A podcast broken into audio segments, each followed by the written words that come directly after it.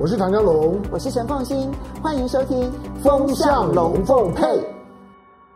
我是陈凤馨，非常高兴呢，在周末的时候呢，跟大家一起来好好聊一聊在国际上面呢，我所看到的一些事情，然后我的想法，然后跟大家一起来分享。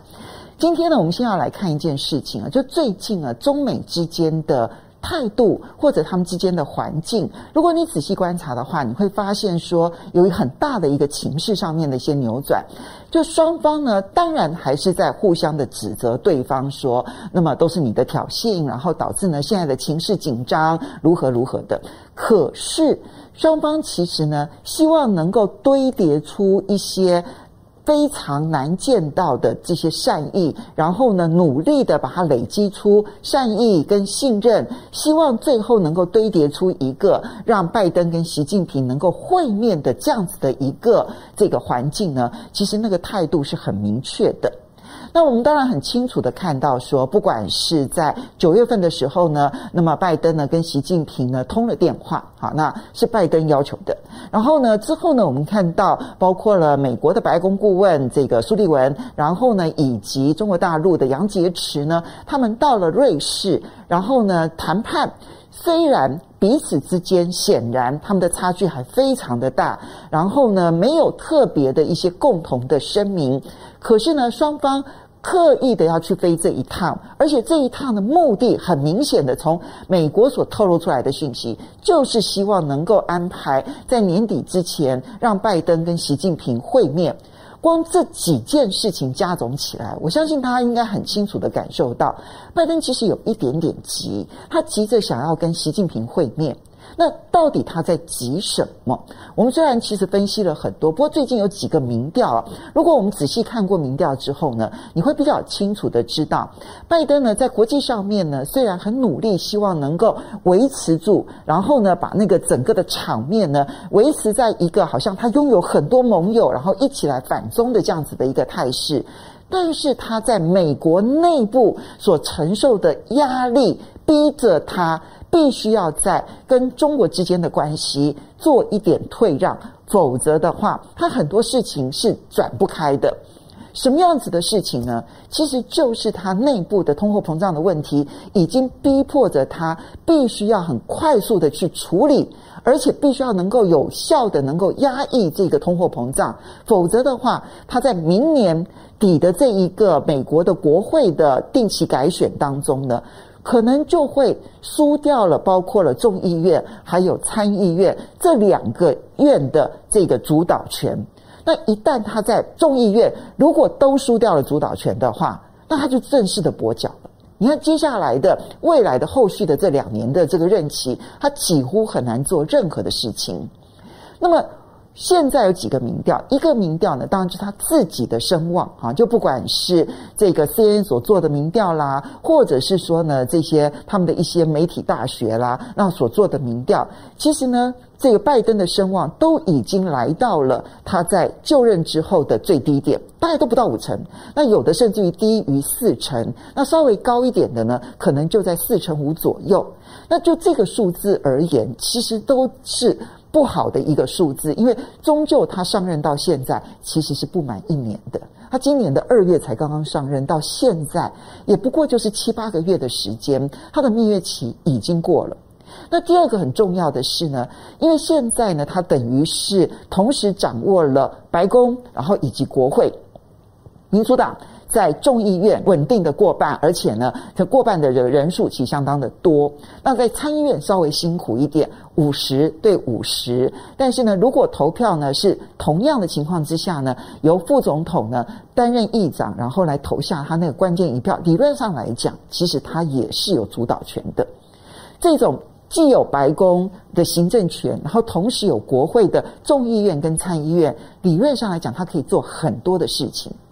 可是现在我们看到，其实美国民众对于国会的不满的那一个声音，其实已经拉到了最高点了。C N N 的民调里头显示呢，美国民众对于国会的不信任、不满意高达了 百分之七十三， 这个比例非常的高。那到底在不满什么呢？有几件事情啊。第一个，你从民主党的支持者的角度来看，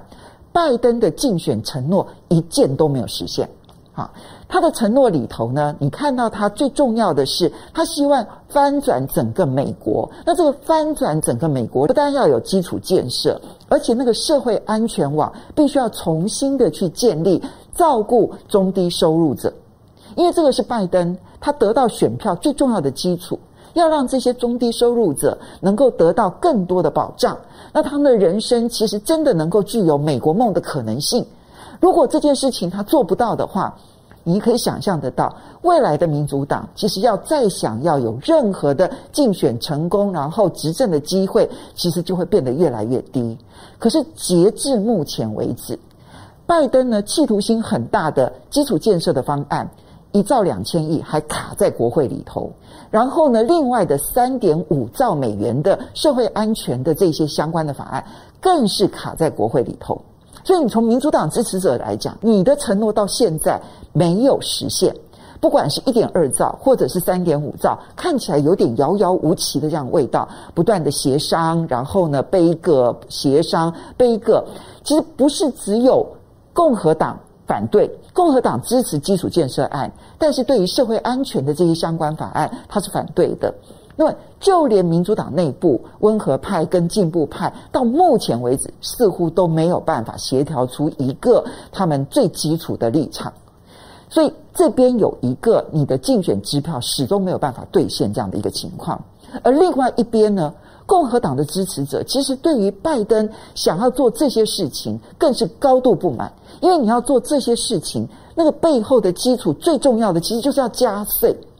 加税这件事情不是因为共和党的支持者是相对比较有钱的一批人所以他们反对，是他们在信念当中就反对大政府。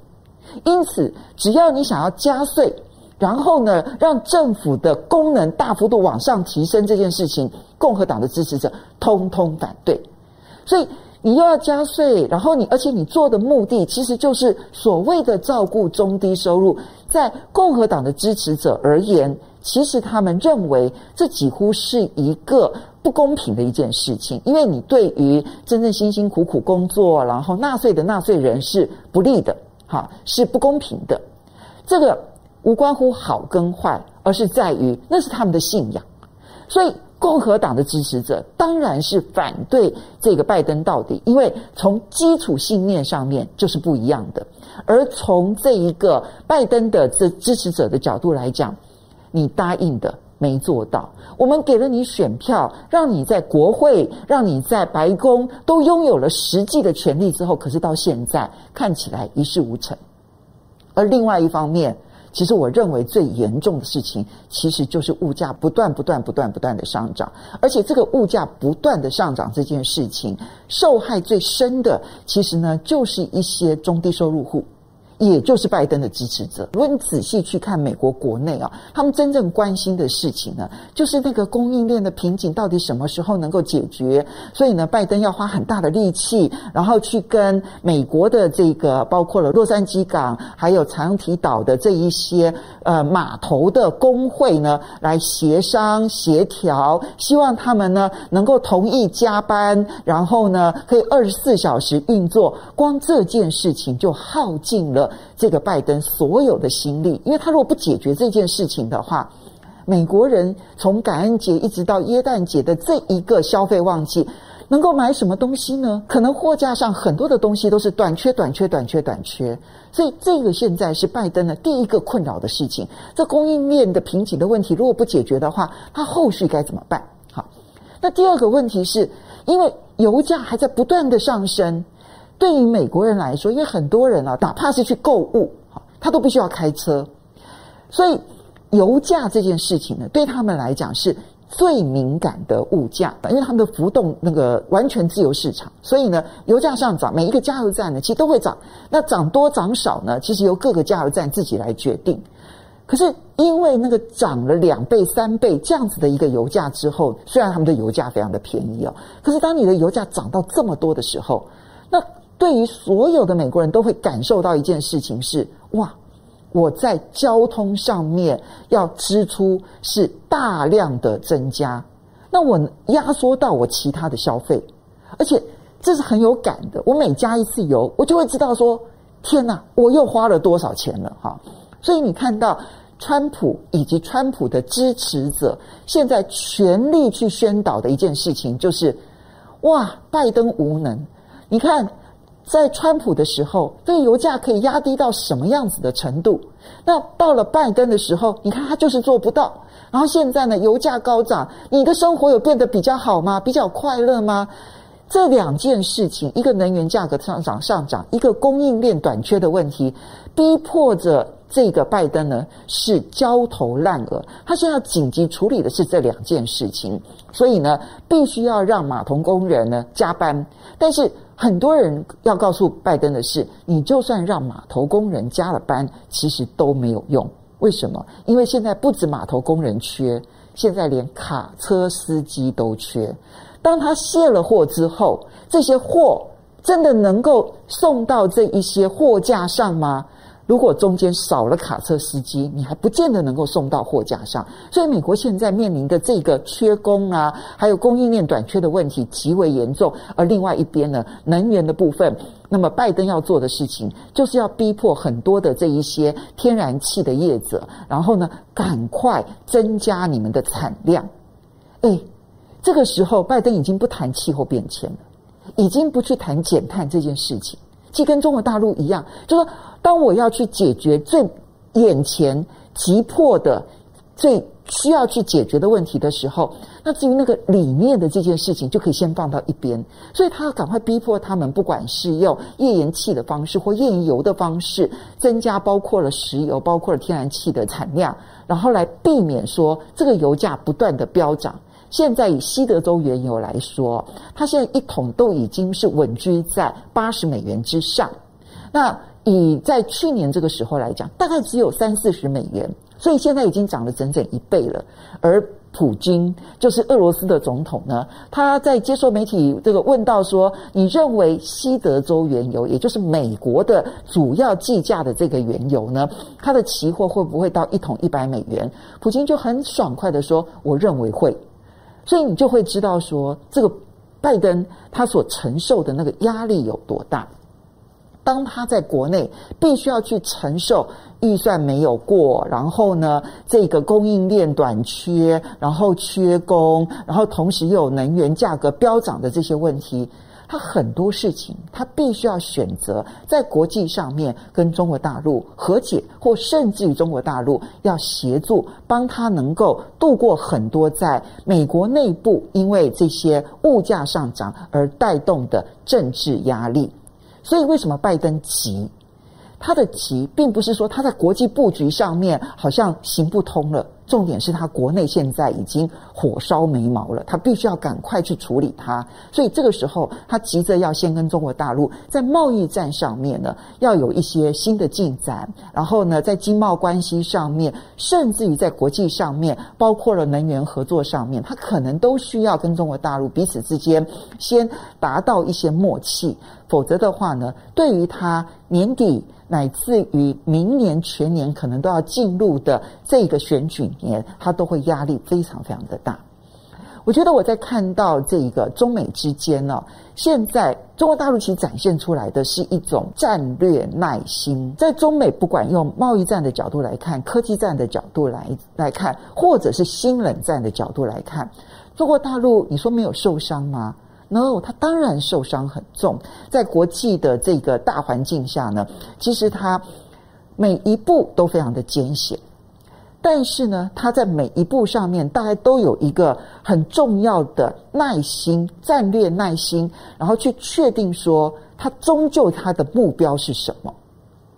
于是呢，我在看到最近的发展的时候，我就会想到，我们都会用科技战、贸易战、新冷战，然后来看待中美之间的关系。但是那个战哦，它到底目标是什么呢？一场战争我们很容易的去定输赢，就这场战争谁输谁赢了。但问题，大国之间的博弈真的有那一个可以决定输赢的战争结果吗？大家仔细想一想，贸易战美国到底想要什么？科技战美国到底想要什么？而新冷战美国又到底想要什么？他到底想清楚了没有？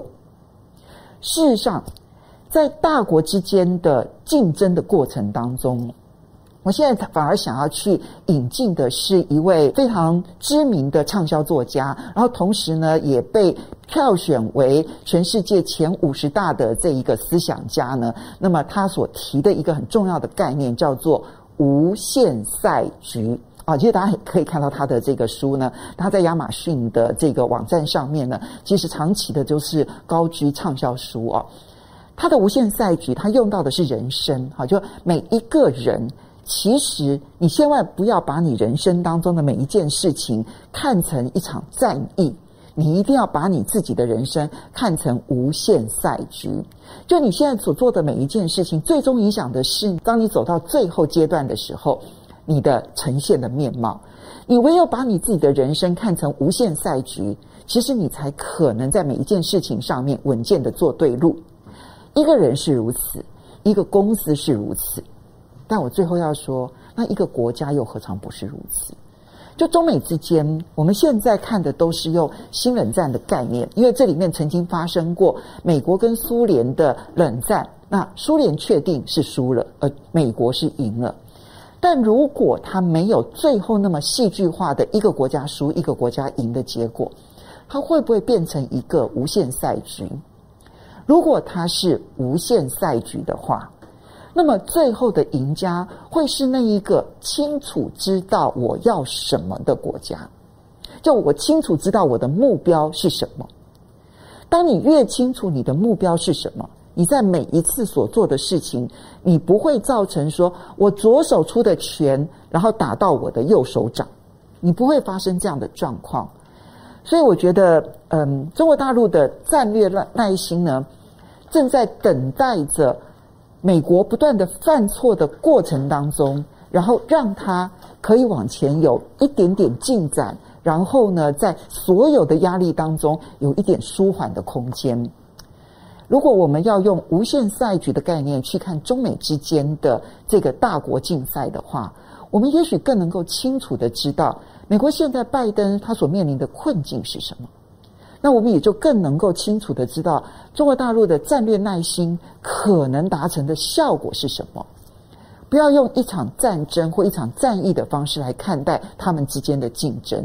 用无限赛局可能会更清楚。拜登现在终究应该要去面对的是，究竟他希望中美之间不管是竞争或合作，他要达到的是什么目标？是美国继续成为世界主导地位这个目标呢，还是美国因为照顾了整个美国内部的国内民众，让美国国内民众可以更加的安居乐业，然后减少那个社会上面的不平等，让整个国家的团结不会受到影响，不再是一个分裂的美国，这件事情比较重要呢？因为这两件事情其实他们的目标不同，这中间有很多的做法，彼此之间是互相排斥、互相矛盾的。如果你不清楚你想要做的是什么，你终究会在不断的内耗的过程当中，两个事情你都可能达不到你的目标。这是我最近看到中美之间的态势突然出现了一些很戏剧性的这个转折点的时候，我想到觉得无限赛局这个观念用来看待这件事情可能会更加的贴切，与大家来分享。我是陈凤馨，我们下个礼拜再见喽，拜拜。